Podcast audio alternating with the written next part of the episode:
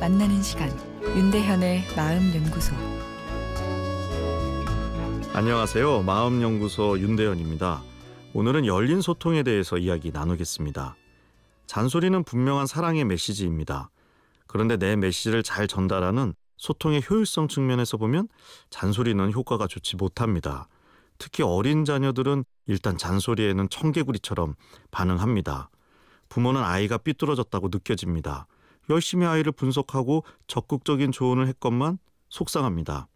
사람은 자유에 대한 욕구가 크기 때문에 누군가 옳은 내용이라도 강하게 밀어붙이면 일단 저항 심리가 본능적으로 일어납니다. 사랑의 잔소리가 상대방에겐 자유를 억압하는 협박으로 느껴질 수 있는 거죠. 그렇기 때문에 좋은 이야기를 하는데 저쪽에서 잔소리라며 듣기 싫어한다고 괘씸하게 여길 수만은 없는 것입니다. 한 어머니가 요즘 잔소리를 줄였다며 자랑합니다. 전에는 독한 말투로 아들 도왜 이렇게 공부 안 해? 그래서 나중에 뭐 되려고 그래? 라고 했는데 요즘은 부드럽고 상냥한 말투로 아들 왜 이렇게 공부 안 해? 그러다가 나중에 어떻게 살려고 해? 라고 말한다고 하네요. 부드러운 말투는 잔소리가 아니고 설득력이 있을까요? 그렇지 않습니다. 오히려 후자가 더 열받습니다. 잔소리를 부드럽게 이야기하니 화를 낼 수도 없으니 말이죠. 상대방의 행동을 변화시키고 싶다면 변화에 대한 동기를 줘야 하는데 강한 잔소리보다는 열린 질문의 소통이 효과적인 것으로 되어 있습니다. 그럼 열린 질문이 뭘까요? 아들 공부 열심히 했어 안 했어? 다친 질문입니다. 아들 요즘 공부하기가 어때?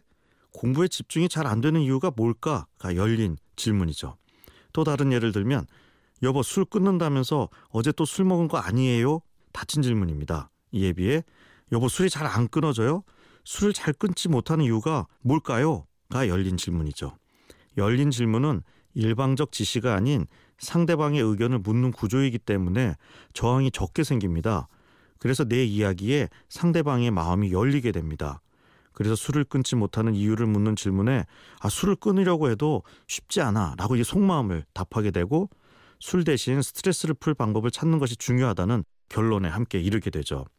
이 결론은 대화를 통해 얻은 것이기 때문에 내 생각이고 내 결정이라서 거부감 없이 받아들이게 됩니다. 열린 질문에 익숙하지 않은 이유는 빨리 변화시키고 싶은 조급함과 불안감 때문입니다. 그러나 변화에는 기다림이 꼭 필요합니다.